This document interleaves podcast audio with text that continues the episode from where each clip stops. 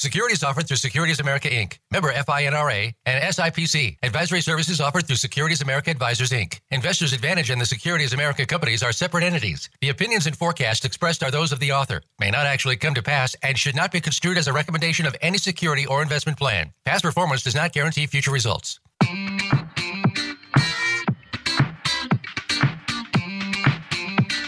Welcome to Fiscal Fitness with your hosts, John Grace and Daniel Medina. They have all the questions about investing, planning, retirement, and the future. You could say it's all they live for. While it can seem daunting getting everything sorted out and the important questions answered, they'll do their best to make it that much easier. Now, here's John Grace and Daniel Medina. Good afternoon, my friends. This is John Grace and my cohort here, uh, hosting you on Fiscal Fitness uh, at Voice America, and we're delighted you could spend the next uh, 60 minutes with us. That's all the time we have. By the way, make sure you tune in next week because we have, uh, I'm going to talk about the eight reasons why I'm excited and looking optimistic about our future. Real reasons, not pie in the sky, not fake news. And in fact, they are people, high school students that have, uh, I've had a chance to meet award them uh, scholarships. And I said, you should come on the show so other people can feel your enthusiasm and your confidence and your courage in terms of what you are here to do. And guess what? They will not be stopped. So tune in next week. Today, uh, Daniel and I are going to talk about these three things. One of the things you might be hearing right now is about inflation, and I and we're going to talk about what that means because it's one of those words that, for the most part, we haven't had to use for a long time. And and we you might remember back in the early 80s when inflation was solidly double digit, and I mean 13, 14, 15, 16% everywhere. All right. Are we getting back to that? We'll see. But we're going to talk about what's happening right now and identify some of the highest price increases we can see just in the last 30 days. And then we've got a great guest, Steve Lujan, with us.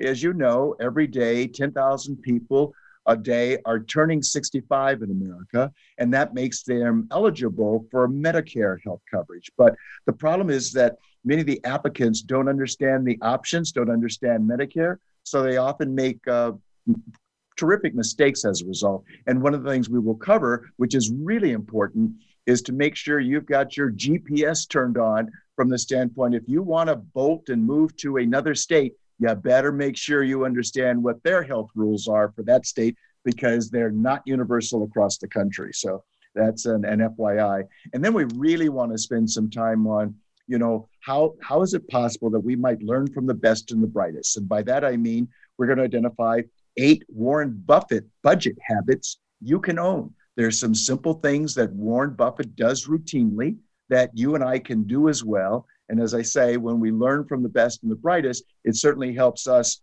make sure that what did our parents tell us? You make your habits and your habits make you. We've got to make good habits and we need to leave good examples for our children to follow in our footsteps. Uh, as I said to one client, he said, I want to refer my daughter to you. I said, Well, that'll be great. The apple doesn't fall too far from the tree. He says, Oh, no, she's a much better saver than I are than I am. I said, well, maybe she learned from you what not to do. So that, that can be just as important as what to do. But you and I certainly want to be examples of what to, to do best we can. And we want to learn from the from the best to the brightest. And, and by the way, that makes me think of one of my favorite bumper stickers when I got in the business back in 1979, where a new colleague, I loved this bumper sticker.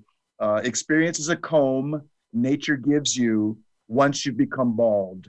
So we certainly want to use the comb while we have hair and, and have some good habits to keep the hair as opposed to going bald. And we now we have a comb that pretty much is not needed at all. So as we are fond of doing, and this is particularly important today, and, and I'm glad we're here weekly because it it's really good to see what's going on, not only in the market, but what's going on in the economy. And when we look at the news or listen to the news, often they're looking at the nanosecond, trying to discern why the market is up or down. But it's very difficult, if not almost impossible, to discern what the real trends are in terms of what the direction is and how the market might be uh, amassing a, a lot of energy and moving in a similar direction or bifurcating and separating and moving in different directions simultaneously. So, as you know, we're um, strong advocates of enjoying the melt up, but gosh darn it, we think it is 100% your responsibility to get help in limiting the meltdown. That's where things get nasty. and that's where people get depressed. And I will always remember the three or four neighbors, and this was a uh, professional group of people, some in their 70s. And I met, I saw three or four men, I mean, almost back to back, but in different locations.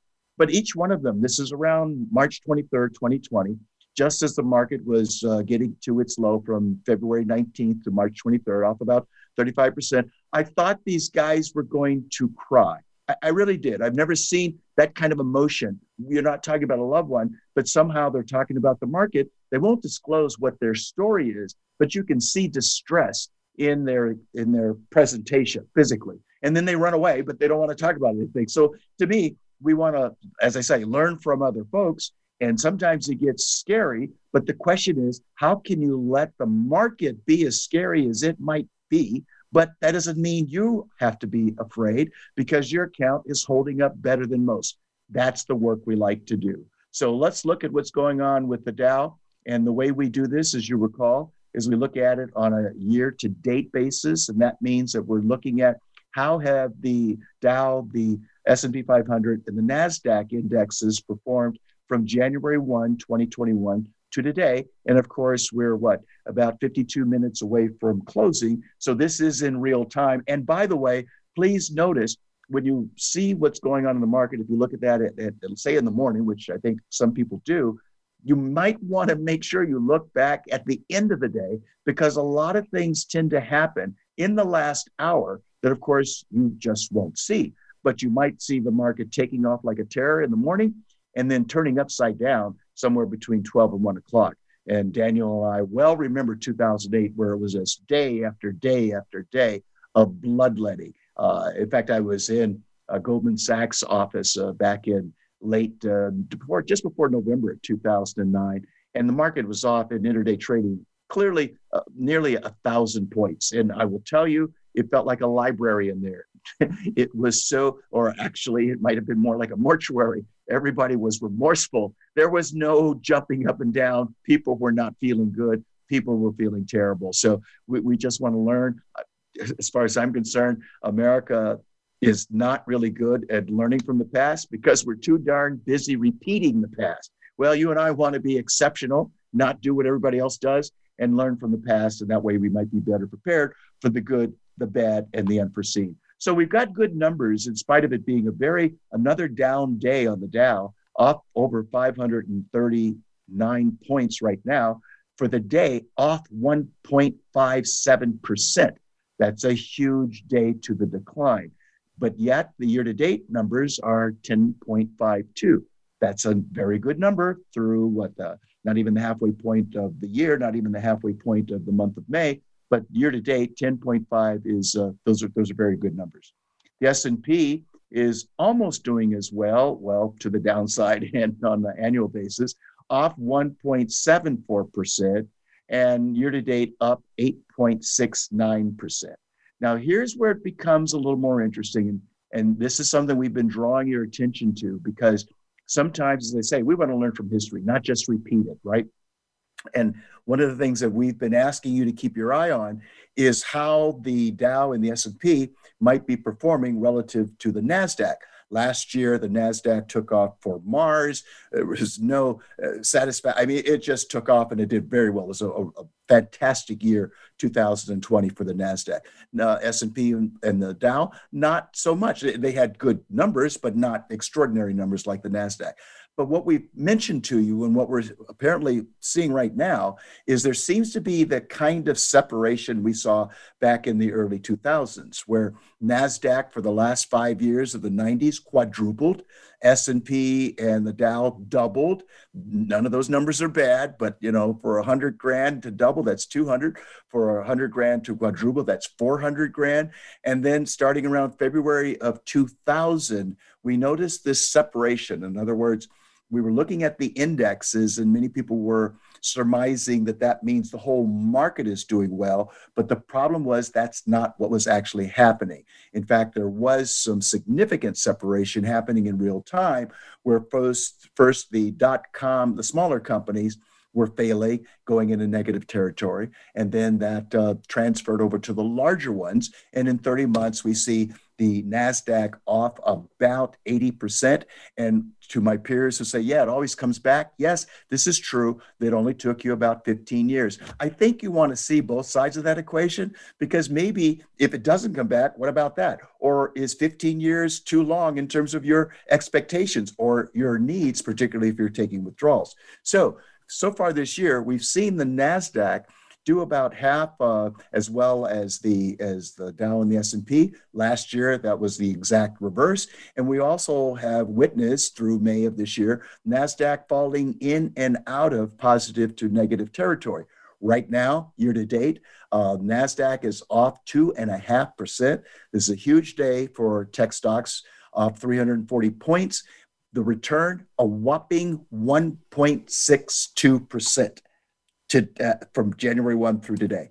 Again, the Dow's up 10, the Nasdaq's off 1 point uh, up 1.6. Notice that's quite a big disparity between 10 and a little over one and a half. So we may be what did Yogi Berra say? It's deja vu all over again. We might be in deja vu kind of territory where we're again seeing this kind of separation. And, and our research team suggests that you it would be uh, prudent for investors to be prepared for it. Nobody can see the future, but it's about the preparation more than it is the prediction. But that we all be prepared for a 40 to 7 to 47 to 50 percent loss happening sometime around now. I mean, we we had those highs and we thought they were good, and we were looking at 34,000 on the Dow and 34, 3,200 or so, 3,500 on the S&P. But it seems that each time we get to those uh, high watermarks, if you will, the markets back off.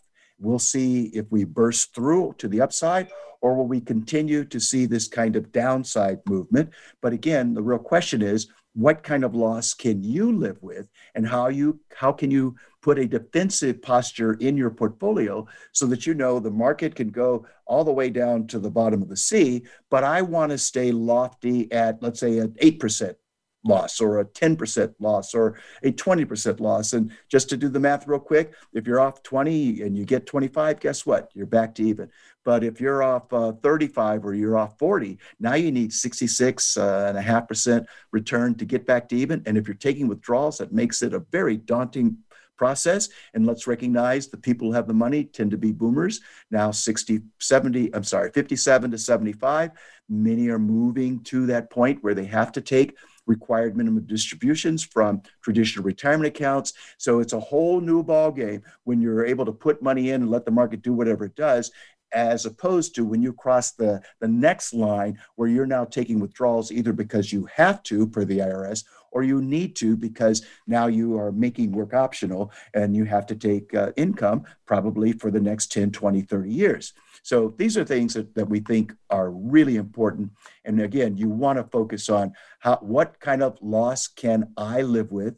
And let's see how I could have in the past, whether it's last year or even 08, have limited my losses if i if i can see the evidence that my losses might have been limited in the past that may give me some cold hard confidence that something like that will hold up as well again in the future as opposed to saying well geez it was off 40% when the market was off 37% and uh, I, I, I didn't like that but i'm back. But you know now that we're moving into that stage where we're taking withdrawals it's it's a whole new ball game it's, it's unprecedented so let's look at some of the things that are really capturing the attention of folks these days in the news, uh, Daniel, and that's this uh, notion of inflation. And, and, and recognize that our good chairman, Jerome Powell, wants us to believe that this is transitory or uh, temporary. In other words, that we might see a, a small spike, but they don't think it will hold much longer. In the real world, we'll see how that plays out. But what are you seeing, Daniel, in terms of uh, the, the, the last uh, year, certainly this month, thanks to the Bureau of Labor Statistics that just released its consumer price index? What, what, what happened with uh, the gains over the, the, the, last decade comparatively? Big, big jump, actually. point, point, oh, 0.8 percent compared to March 2021. And uh, actually, the CPI climbed to 4.2% in April that's a one year number compared to in March 2.6%. So these that's a that's a big jump and it's it's a huge jump for for one month actually. Well, and you know, I don't know if you guys have been shopping, but uh, for cars, what what I saw on Bloomberg was that they're declaring that the increase on used cars is 10% from a year ago, 10%. And in some cases, the used cars are selling for as much or more than they sold when they were new cars. So it's interesting to, you know, that's why we say you got to watch these guys behind the curtain because, oh, everything's fine, don't worry. But in the real world, you're like, wow, that's a pretty significant increase. My income didn't go up by 4.2% or 10%. And, and I mean, I've got to get to uh, Portland for a funeral, speaking of cars, and I'm, I'm renting a Corolla, Toyota Corolla, right? That's not a full size car, certainly not a Cadillac. And they call it a mid size cars now. Really? A Toyota Corolla? But it's over $120 a day for a car. I mean, wasn't it just a year ago that was the room cost? That's the car cost. That's a terrific profit motive, I have to imagine. But uh, that's what we're seeing. What else are you seeing in terms of uh, some staggering numbers uh, in terms of increases, Daniel? 126 bucks should be the monthly payment for a Corolla. Exactly. Not the daily cost. Not the daily cost. yeah, in 30 months you own the darn thing. I mean, you know, that's it seems like it's a it's crazy. That's excessive. That's that's really excessive. And apparently, there's there's a shortage in new cars, which which semiconductors. So I mean, that's causing some of the increase in used cars prices, but it's pretty drastic. It's uh, it's almost alarming. The other other place is airlines. Uh, yes. Airlines were up ten percent, ten point two percent in March. Wow, and, and that's that's partially due to increase in travel. People are coming out of the lockdown, so people are starting to travel again. That makes sense, but that's a still a very large increase. Yes, it is. And what about lodging? Speaking of having to get out of town, sixteen percent. Oh my goodness. That's a huge increase. Now we'll see if this sticks, right, folks? But these, I mean, we were just doing a plan for a physician yesterday, Daniel and I. And, and, remember, we are providing free financial planning services to all essential workers. There's our way of saying thank you for keeping us safe. Maybe we can do a good job of keeping your assets safe. And we were doing some inflation numbers. This is a young lady, all of 37. And right now, we're putting the plan in place where we're assuming a 3% rate of inflation. But one of the things that we discussed, and one of the things that's so important, is to keep your eye on this moving ball. Because again, you remember back in the early 80s, it was uh, you know more than three times three percent. Uh, it was four times three percent. It was like 12 to 16 percent in the early 90s. Inflation was.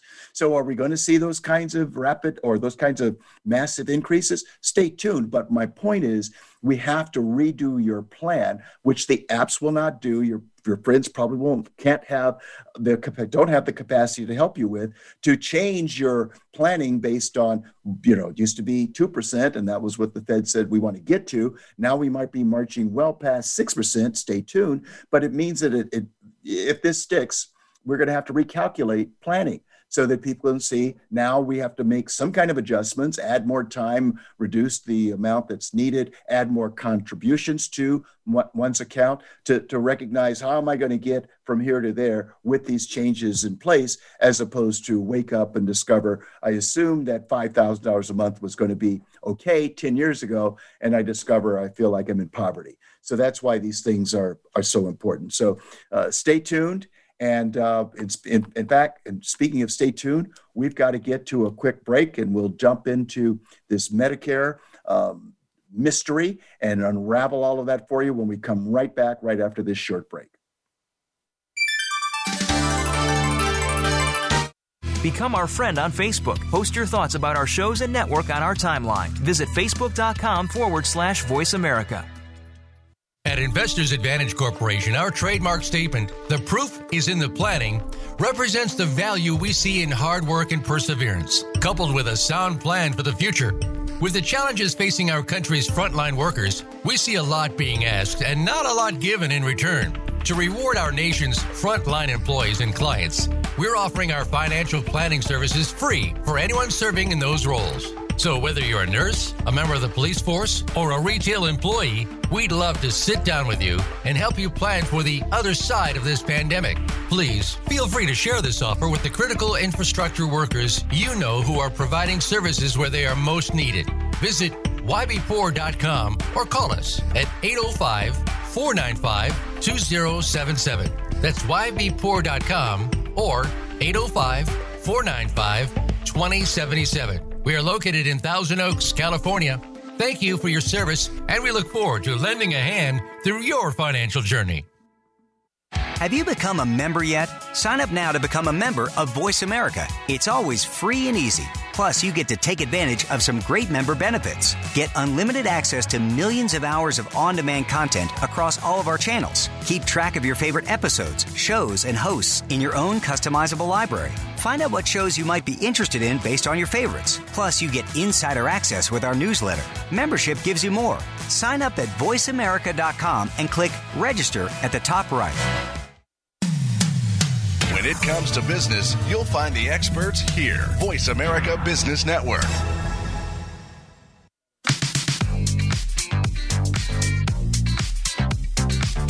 You are listening to Fiscal Fitness. To reach the show today, please call 1 866 472 5790. That's 1 866 472 5790. You may also send an email to contact at ybpoor.com. Now, back to Fiscal Fitness. Welcome back, ladies and gentlemen. John Grace and Daniel Medina here, Fiscal Fitness at Voice America. And we want to turn our attention to how might we unlock the Medicare mystery. And we have a specialist who does that kind of work because you see, like we say, we want you prepared for the good, the bad, and the unforeseen. We don't want you lost in space and being overly confident or complacent and then discover it's an OS moment and you're surprised and shocked. And of course, OS stands for oh shucks, right? That's exactly what I'm sure it stands for in your mind. Uh, see, because 10,000 people a day are turning 65, which means they are eligible for Medicare health benefits, but they're kind of confusing. So we're delighted that Steve Lujan could join us today. And just to kind of give you uh, an appreciation for his personal background, I believe it was about eight years ago that his mother, at all of 69, was di- diagnosed with uh, Alzheimer's dementia. And three years after that, he lost his father, Steve Lujan did, when he was only 65. My goodness. And and and Steve in real time learned that, you know, ignorance is not bliss. it's just ignorance, right? Uh, so he became a power of attorney and representative for his mother. And he's had the firsthand experience of dealing with how complicated, frustrating, and overwhelming life can become as we age. My mother at 90 would say, Don't get old, honey. Well, as mom can, is there another alternative other than dying? But so, so many of us, particularly these days, feel alone. So we asked Steve to join us to give a sense for, you know, how do you become eligible for Medicare? Is it free? Uh, what's important about paying your monthly fees, uh, how it can that can be a problem. So, Steve, tell us what kind of uh, answers do you have for the questions that people frequently ask when it comes to Medicare and, and, and looking at all of these confusing options? Thank you, John. I'd say the very first thing that uh, people want to pay attention to is simply timelines, right? An individual is eligible for Medicare at 65. So they want to get, you mentioned a great term as far as having a, a kind of a Medicare GPS.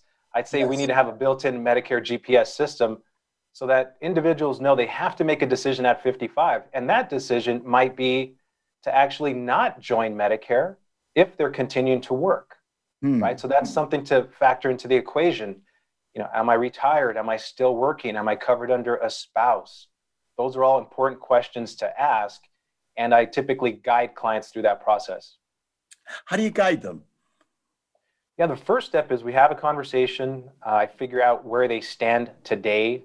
Uh, if they do plan to retire or fall off of a spouse's uh, employer coverage, we look at numbers, right? Is it less expensive? Does it make more financial sense to stay, stay put? Or does it make sense to make the switch over to Medicare? And uh, that's another key point. A lot of folks actually think that Medicare is free. It's mm-hmm. not free. So when it comes to the federal government, you know, Medicare Part A and Part B, that's something that folks are eligible for. the government is paying attention to how much income you make because that will determine your Medicare Part B premiums. And a lot of folks aren't aware of that.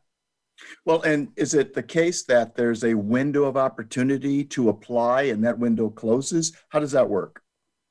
There is a, an important window uh, for an individual basically starts when you turn 65, right? You have a window to sign up. Uh, it's a, technically it's a seven month window, three months before your birth month, and then the three months following your birth month. That's your seven month personal window to sign up for Medicare. If you miss that, you have to wait until the following January to sign up for Medicare, but your actual coverage doesn't start until July. so I think it's what do you have to uh, if you miss the first time it's now but you have to sign up from January through end of March if I'm not mistaken. But the coverage doesn't begin until July. So yeah. you've got to remember what to do when and then recognize that you have no coverage until 6 months have elapsed elapsed if you signed up in January. That's really kind of strange. It's it's a little backwards. It's actually a lot backwards. So if I forget to sign up for 65 at 65 am i going to remember to sign up later if i already right. forgot once? You know it's confusing. Yeah. who's going to remind me? The government? I don't think so but they certainly will make you pay if you don't sign up right? Correct and i'll tell you it is automatic. If you have a client who's actually collecting their social security benefits medicare is automatically triggered. So for that individual medicare is automatic right? So that, but however, if you're not collecting Social Security benefits because you're delaying that benefit, you do need to initiate the Medicare process it's all on you again, right? All the money you need to save, it's all on you. There's no pension. You don't. You're not contributing enough to your 401k. You you have to do the math. But again, what, what I try to say, Daniel, we like to try to find uh, examples or analogies that people can better relate to because they look at all of this as being so difficult. And I, I say, well, notice how much time we're willing to look at all the details when we're planning a wedding or going on a vacation. We get really excited. We make sure we know exactly what's going to happen when and how much the money's going to be needed at that time and that place and what the exchange is, right? Uh, if you're out of town, out of the country. But we, we want to make sure we want to, we spend maybe five minutes thinking about our financial future. Uh, so we're saying if you're willing to spend all the time to make sure the weddings and the vacations are as perfect as they possibly be, let's spend half the time, or at least once or twice a year, and look at your financial future so that you can see how you're going to make sure that you can live the way you were living, even if you're not working. The Medicare benefits certainly help. Social Security certainly helps. Any kind of pension, absolutely. People don't turn that money back, but we we want to make sure that people can see what they need to do do to not only make work optional, but to keep the same income showing up from a variety of sources that matches the income they used to go and show up for work for to go get right? So now i have to do this all myself and there are people who can help you and we're suggesting that you work with professionals. As i say not the apps uh, and not the uh, the friends. It's not something they do. And notice when you have a root canal, you don't ask your friends, you you don't ask the apps, you go to the dentist, and you don't try and do your own surgery when that becomes necessary. So we think these things are important. Daniel, what kind of questions you you you always have good questions. What do you have for for Steve Lujan here? It's Steve. Can you go over the different parts of Medicare? I, I've always been confused by this A, B, C, D. I don't know what they mean. Yeah, great question. So the the Medicare alphabet soup is what you just referenced, right? The main components are Part A and Part B. That's what comes through the federal government. So Part A, think of that as hospital insurance. Part B is medical insurance. That that think of that also as the 80% piece, right? So what does that mean? That means you have to add, add additional coverage that picks up the 20% piece, which is where I come in, which comes through private insurance. Right? So that's where you might hear of Medigap plans or Advantage plans or Part D drug plans. And uh, well, as John mentioned, oh, go ahead. no, go ahead. Yes, go ahead, please. Well, you brought up a pretty interesting point regarding, you know, looking at apps or talking to friends. First off, I'll tell you from my experience with clients, clients want personal coaching. That's what they want, especially if they're coming through, let's say, work uh, working with financial advisors or CPAs. They want someone that they can bounce their ideas off of. And an app, an app is not going to do that, right? So, and also friends and family members, everyone has different needs. Uh, folks are in different stages of their um, life and health status. So it's really important to dig into Medicare options again, at least you know six months to a year before you actually sign up for Medicare. Well, it's and be more definitive if you would please, because to uh, the layman's ear, what's the difference between medical versus hospital? So Part A is hospital, Part B is medical. What's the difference yeah. between those? They they sound the same. Yeah. Well, thank you, John. In in normal language, when you're an inpatient at a hospital, that's where you you check the the Part A stamp, right? Okay, I'm an inpatient. Got it. Anytime a doctor puts their hands on you to work with you that's the Part B stamp. That's how that works. Again, you have inpatient and outpatient coverage. And if you only have Part A and Part B alone, that's extremely risky financially. Right? I'll give you an example. Let's say, hey, I signed up for Medicare today. I have my Part A and B in place. All of a sudden, I need a hip replacement. Right? A hip replacement might cost you $39,000. That's an, a real estimate.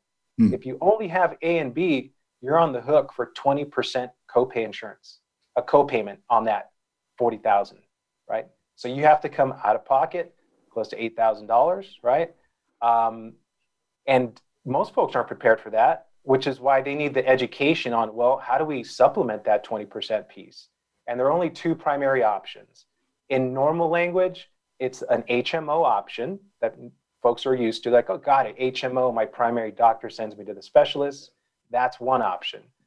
The other option is a, a Medigap plan, which I call a PPO on steroids, which means you can actually see any doctor that you want in the United States. Very different models of insurance. And you know, before Daniel poses his next question, because he always has a, a, a, bunch of good ones, how well, how can people reach you if they wanted to talk to the Medicare man? How can they reach you and and and and take advantage of your expertise and your guidance? And and how do you get compensated while we're on that point? Okay, thank you. First step, I'd say visit my website. It's www.helpmemedicareman.com. That's again, helpmemedicareman.com and my direct number is 760 689 8125. The two best ways to reach me. Uh, as far as my compensation, I never charge fees for my work. I actually receive compensation directly from the insurance company that the client selects. So I'm paid a commission and a small residual. And as an independent health insurance broker, I tell my clients all the time I do not have a favorite horse in the race. It's all based off of who their doctors are and what their needs are that determine which uh, health insurance plan works best. Okay. Steve, what are some of the common mistakes that people make? I think number one, they completely miss their sign up period. That's the first. They just never knew they were supposed to sign up. Uh, number two, they may actually sign up for what they consider to be the cheapest plan on the market, right? I'm healthy today. I don't want to pay an additional premium. So they sign up for the wrong plan. So, uh, something that folks aren't aware of when you first enter Medicare, it doesn't matter if you have pre existing health issues, right? So if you sign up for the wrong plan and you later on decide that you want to sign up for a more flexible plan, a plan that uh, gives you the freedom to choose your own doctors, if you miss that initial enrollment window, you have to then go through health underwriting and you may be denied. And if that's a serious condition that you have, you will be permanently locked out from that more flexible plan for the rest of your life. Ouch. That's a long time, hopefully. it's a long time. Yeah. There, Go ahead, Daniel. I, I is there any kind of notification gets that that's gets sent to people around their around their birthday or anything like that, or is it is it really just up to the individual to know this is the time I got to sign up? It's on you to sign up. The only time it's easy and automatic is when you're receiving your social security benefits. That's it. And then even um, then, they still have to figure out the part, the parts um, um, C and D on their own. That's right. So chances are, and this is a fact, at the age of 64 and a half, you become the most popular kid in high school all over again. you're going to start to get mail. You're going to start to get robocalls. And on top of that, you're going to start to see Joe Namath on your TV 24 7 trying to pitch you Medicare insurance. And uh, it folks are just overwhelmed, Daniel. They just don't know where to start. Another reason why I like to have the conversation a year in advance, I let clients know, hey, in another six months, expect this. And sure enough, it happens. And then I walk them through the process. So, what are some of the tips you have for people that are that are retiring soon or, or going to be going on uh, Medicare? Yeah. So, if someone is going to retire, definitely start doing your homework a year in advance. And even though someone is turning 65 and continuing to work, although they, they may want to or uh, elect to delay their Medicare start date, they do want to look at how much they're paying out of pocket for their employer coverage. A quick example I had a client who was working as a mortgage consultant. She was paying $1,100 out a month for her, her own health insurance through work. After I explained her options on Medicare, she decided she wanted the flexibility and freedom to choose her own doctors. She dropped her monthly costs from 1,100 down to $300 a month, right? This is why you have a conversation about Medicare because that just saved her 800 bucks a month. That's a lot of money for someone who's turning 65, 65 plus. That cash flow can actually help them uh, lead into an early retirement.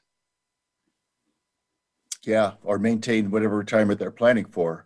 And, right. and, by the way, folks, it's worth noting that a couple of things. One, it is, it is the health issues that seem to get in the way of people's planning for retirement. In other words, they have a certain date, but then a health issue shows up for themselves or somebody in their family, and now that date has been moved suddenly forward to today, and they are not going back to work tomorrow. So that's one of the things to consider. Also, the CDC told us just a couple of months ago that life expectancy in these United States has come backwards for a full year from 79 in 2019 to 78 in 2020. So, and then Canada, the uh, UK, and Japan are all north of 80. So these are all things to kind of keep your eye on because it, when people say, well, it's just going to be back the way it was, no, it's not. It's changed right before your very eyes.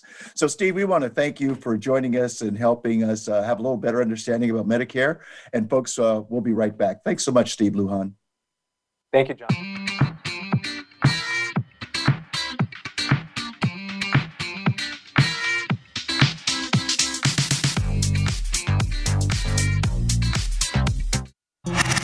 Voice America is on your favorite smart speaker. If you have Alexa or Google Home, go ahead and give us a try. Hey, Alexa, play Finding Your Frequency podcast on TuneIn. At Investors Advantage Corporation, our trademark statement, the proof is in the planning, represents the value we see in hard work and perseverance, coupled with a sound plan for the future. With the challenges facing our country's frontline workers, we see a lot being asked and not a lot given in return. To reward our nation's frontline employees and clients, we're offering our financial planning services free for anyone serving in those roles. So, whether you're a nurse, a member of the police force, or a retail employee, we'd love to sit down with you and help you plan for the other side of this pandemic. Please feel free to share this offer with the critical infrastructure workers you know who are providing services where they are most needed. Visit ybpoor.com or call us at 805 495 2077. That's ybpoor.com or 805 495 2077. We are located in Thousand Oaks, California. Thank you for your service, and we look forward to lending a hand through your financial journey. The latest business information is made simple with the Voice America Business Network. The professionals in the business world bring you live talk radio shows featuring an array of business topics, strategies for building wealth, sales and marketing, stock trading, investing, and business technology. Voice America Business hosts are professionals in their fields and bring to the airwaves weekly business discussions that offer up to date information, advice, and education. The Voice America Business Network the bottom line in business talk. When it comes to business, you'll find the experts here. Voice America Business Network.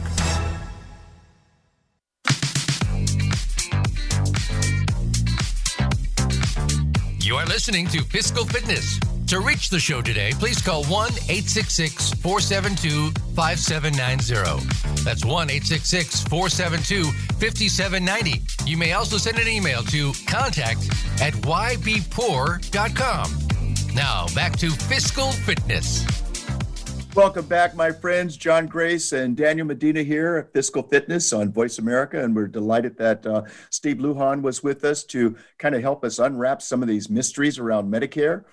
We think he's a, a, great resource. We'll be talking with him uh, along with our clients because it, it's one of those things people just don't understand, and there doesn't seem to be a lot of sources or, you know, to Daniel's point, uh, other than sales material, ways of saying you must do this by this time. So uh, certainly we need to have someone ring the bell to help us recognize what we need to attend to. And then that way, as Steve points out, if, if the better way to do it, remember our trademark is the proof is in the planning. And Steve is suggesting that you do your planning six months to a year out before you start uh, looking at which plan to accept. But that way, you've kind of had a chance to think about it.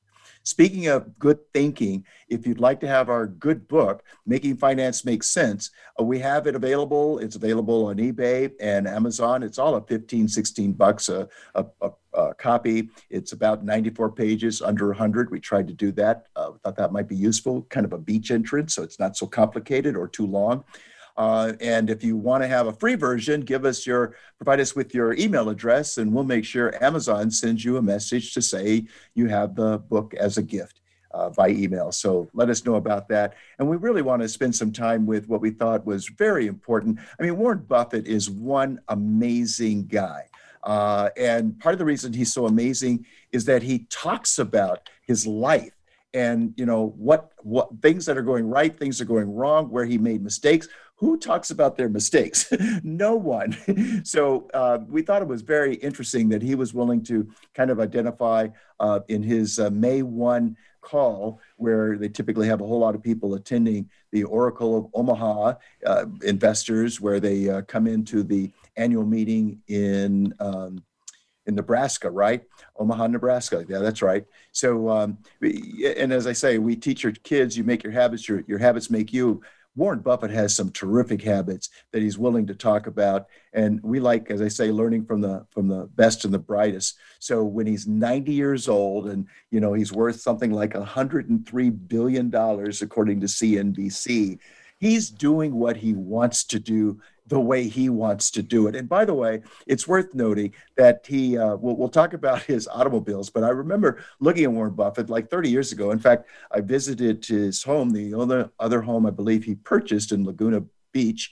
Uh, and uh, he, at that point, he was driving a truck. He doesn't spend a whole lot of money in cars. He buys uh, them cheap. He keeps them forever, but he only drives like 3,000 miles a year. So for him, having a flashy car ain't so important. His home in uh, Omaha, I believe it's worth about a million dollars, about 6,500 square feet. So it's no little, you know, startup. Uh, but he's been there forever. It's been paid off for forever. So notice he's not a real fan of debt. So the first thing that, uh, and by the way, the house in Omaha, I think he purchased that in 1958. So notice he has not been encouraged to step up to the next big McMansion. He's kept his expenses low. And as Daniel Medina likes to point out to folks, it's all about cash flow. Whatever the income is, to the extent that you can keep your expenses below your income, you, you have a built in cushion. If you're trying to do it reverse, and right now, I, I think that's what a lot of uh, Americans are doing. In fact, I just saw this more this this morning the uh, level of debt that Americans have uh, accumulated as of uh, this week is 14.6 trillion dollars. And that's a, a borrowing lever level that's the highest ever ever. So we're all trying to live like the kardashians but we're not rolling like the kardashians in terms of rolling in the buckets of cash but we're trying to make life look like we're this and all that. And and clearly we're not many of us unfortunately are not living with our means. We're living on credit cards so what we saw in Yahoo Finance is that uh, you know Buffett paid thirty-one thousand five hundred dollars for his Omaha home. Uh, which is uh, approximately $288,700 in 2020 dollars. And he's lived there for over 60 years. As we say, the, thanks to the improvements and renovations, the home is about uh, 6,500 square feet, has five bedrooms with lots of security cameras and a good homeowners insurance policy, which is that's a point that you want to make sure you have. Uh, valued at about uh, a million dollars today. And in a 2010 letter to his shareholders at Berkshire Hathaway, Buffett called the home the third best investment I ever made. third, not number one. A little different answer, right? So he only takes out loans when appropriate. And, and apparently, when he bought the Laguna Beach home, that was in 1971 at a price of $150,000. Notice two things that home was for sale in 2017, according to the LA Times, where the asking price was $11 million. That home did not sell in 2017. It sold um, recently for, let's see, about uh, 7.5 million in 2018 or that's about $7.35 million more than he paid for it, again, per the LA Times. So he used that extra cash to do you know what, buy more Berkshire Hathaway company stock that put billions in his pocket. The, the third thing that he does is he buys breakfast cheap.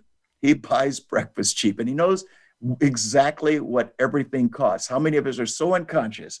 We, we, just go to the ATM and pull cash out, never looking at the balance, never seeing what's cleared. And, you know, we're in the habit of putting things on auto pay, not recognizing how much it all collects.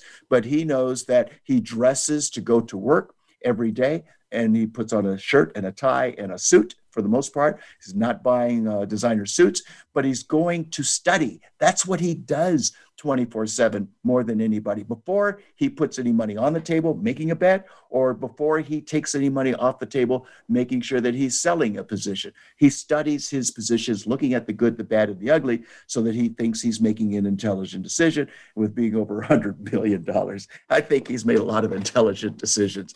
And then I, I love uh, one of his quotes risk comes from not knowing what you're doing. So the favorite place that uh, Mr. Buffett likes to dine for breakfast is uh, McDonald's on his way to work. And uh, he spends about $3.17 on breakfast. And when he, he says, when I'm not feeling so prosperous, I might just go with the $2.61 for the two sausage patties.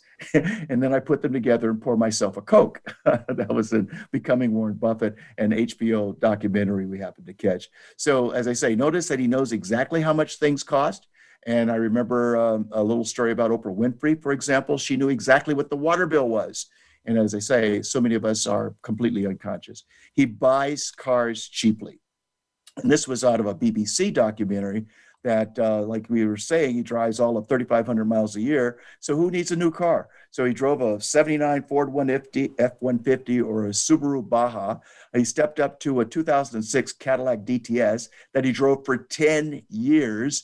And then Forbes reported that it was uh, CEO, GM CEO Mary Barra, who convinced him, Buffett to move up to a 2014 Cadillac XTS, retailing for 44,000 uh, and 69,000, depending on how you bought it, which is pretty economical for a billionaire. Please also notice that he donated the old caddy to a nonprofit called Girls Inc. that was able to auction the old caddy for $122,500, according to motorbiscuit.com. So, this guy, everything he touches, he's able to make it a profit. He continues to do what some of us don't want to do. We think clipping coupons means you're poor. He makes a habit of clipping coupons because he saves money. And in fact, uh, Melinda Gates took a picture of uh, Bill Gates and Warren Buffett when they were in Hong Kong in 2017. And that's where Buffett treated his fellow billionaires to lunch at his favorite food, food fast food restaurant. And yes, he used coupons. So, you know, the money you save might be your own. So let's save some money because you might need it. He doesn't care about brand names, all right? Uh, his attitude is do not save what is left after spending, but spend what is left after saving. That sounds like a, uh, something that Daniel Medina would say. So he pays himself first every month. He expects you to do the same thing and repeat for life. Practice spending less than you earn, and he, you know, he does. He, he, for example, with his phone, he um, he had a twenty dollar flip phone for years before swapping it out for an Apple smartphone in 2020. But he passed on the iPhone's fancier functions. That's according to Yahoo Finance. So again, he's saving money. He has no interest, is number seven, in borrowing money. He said uh, he learned from his experience of borrowing 25% of his net worth to buy shares of Berkshire Hathaway. Uh, and that's what he said to Notre Dame students in 1991. His quote is I've never borrowed a significant amount of, of money in my life, never, never will. I've got no interest in it. Kind of a play on words there, huh? So you can use uh, apps to, to put your investment structure together, or at least to get you started. As I say, it's no place to stay because uh, things change and you're probably not getting the best information you possibly can. But again, saving some money somewhere is better than spending it all all the time, 24 7. Last uh, reason cash, not credit. He said that remember the old days when you didn't leave without your wallet, your keys, and your checkbook, and then you meticulously balanced your checkbook every time you spent any money before you left the store. Well, you're not doing that anymore, and that way it becomes uh, a great way to be completely unconscious. He Buffett said in Yahoo Finance in 2019 that he uses cash 98% of the time. If I'm in a restaurant, I always pay for cash. It's just easier, he put it. Uh, and of course, if you use cash, what can you do? You can count how much you have left because it's cash and it's not that much and it's not too difficult to do that math. But it certainly helps you become, uh, he, he thinks it's easier. We think it helps you become more conscious so you always know how much money you have. So, Daniel, what, what do you think of this guy? I mean, do you think those are some good tips? Yeah, I love it. Uh, I, I listen to everything Mr. Mr. Buffett says. He's he's certainly a man to listen to. I think the the point, the overall point in the message is be very conscious of what you're spending. Too many people are simply unconscious as to what they're spending. It's always a question. that the question is always, um, can I afford that car payment or can I afford that house payment without actually looking at what else they're spending? It's it's too easy to be unconscious when you you have things coming out monthly, the car payment, the subscriptions, the house payment, your insurance, they they just kind of flow out and people don't realize why they don't have any money. That's why they're not paying attention to what's going out. Yeah, and it's your money. So let's see who's going to pay who's going to ring the bell for you to pay attention to what you're spending and and then more just as importantly, why? Is this really necessary? Do you need this now? Can you delay it? Can you find a way of buying something suitable that might be cheaper? Or do you just have to rush out to get the latest item at the top dollar and make sure that the you know when we talk about the, the economy going that's that's great for the retailers because they're selling more stuff and they get more earnings. And for many companies that means the ceo gets a bigger bonus. God bless them. But as we say if you're not making sure you pay yourself first who's going to do that for you Nobody. so let's uh, start at the level. Uh, in fact, Daniel and I were talking with this uh, MD yesterday. Where can you begin to start saving? You have a big goal. You want to retire in eight years. That means you have to save a whole lot of money. So, but the point is, are you doing something or is it just a pipe dream where you think, oh, yeah, I'll, I'll come into $3 million? Well, is that real or is that uh, manufactured? You know, is that Disneyland thinking? What can we do fundamentally today so that you can feel, you can see that you're making progress as far as tomorrow is concerned? Even if it's a hundred bucks a month, don't get stuck in, oh, I can't save 10%. I can't save 15%. What can you save? Start there. Make that the first step. And then promise yourself every year you will bump that level up, it, particularly when it comes to the 401k. Don't just accept what the company provides for free.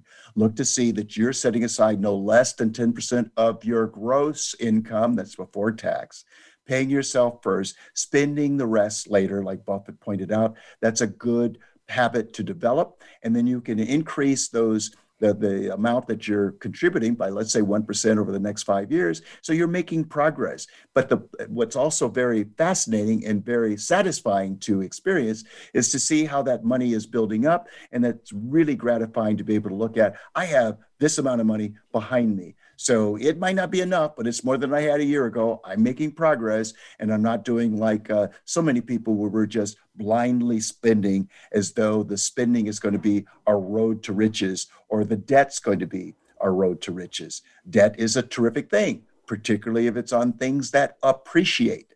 Death is your is the devil on things that depreciate. I mean, as we were talking with um, uh, a couple earlier this week, you know, where they're looking at, well, let's suppose we buy a million dollar house, we, we only have 10% down. I'm saying, make sure you understand that you are you okay or not in the event that purchase drops by 10%. Notice if you buy a million dollar house and you put $100,000 down and the price of that house drops by 10%, that's exactly your down payment that just got washed. And please keep in mind, as we keep saying to you here, because you're not hearing anywhere else, we saw we see the evidence of how it took over four decades for real estate to come back to even after the Great Depression. And right now, Japan is 30 years from being at its high water mark when it comes to Japanese real estate, 30 years. So if you had a million dollar house uh, in 50, uh, 30 years ago and you were 50, now you're 80, it's still not back to where it was 30 years ago. Will it come back to that level? I don't know. Frankly, I don't think the odds are very good at this at this point. And part of that's because we're all living longer. So we all want things just to be back the way it was. Uh, happy days are here again, but we're not looking around the corner that, um, in spite of some of our best habits, you know, the average age of uh, going to heaven it happens to be going backwards. Uh, for most of us who don't have uh, much in the way of resources or insurance, uh, the average age uh, for most of us is going backwards, and that's that's a, a drag for all of us on average. Okay, folks. So we're going to be back right back with you next week, 12 to 1 here on uh, Fiscal Fitness at Voice America. And as I say, we're going to have some delightful students that are just the most remarkable people. And each time I had a chance to interview them, we finish with, wow, there goes another remarkable person. So we look forward to seeing you next week right here back at Amer- uh, Voice America.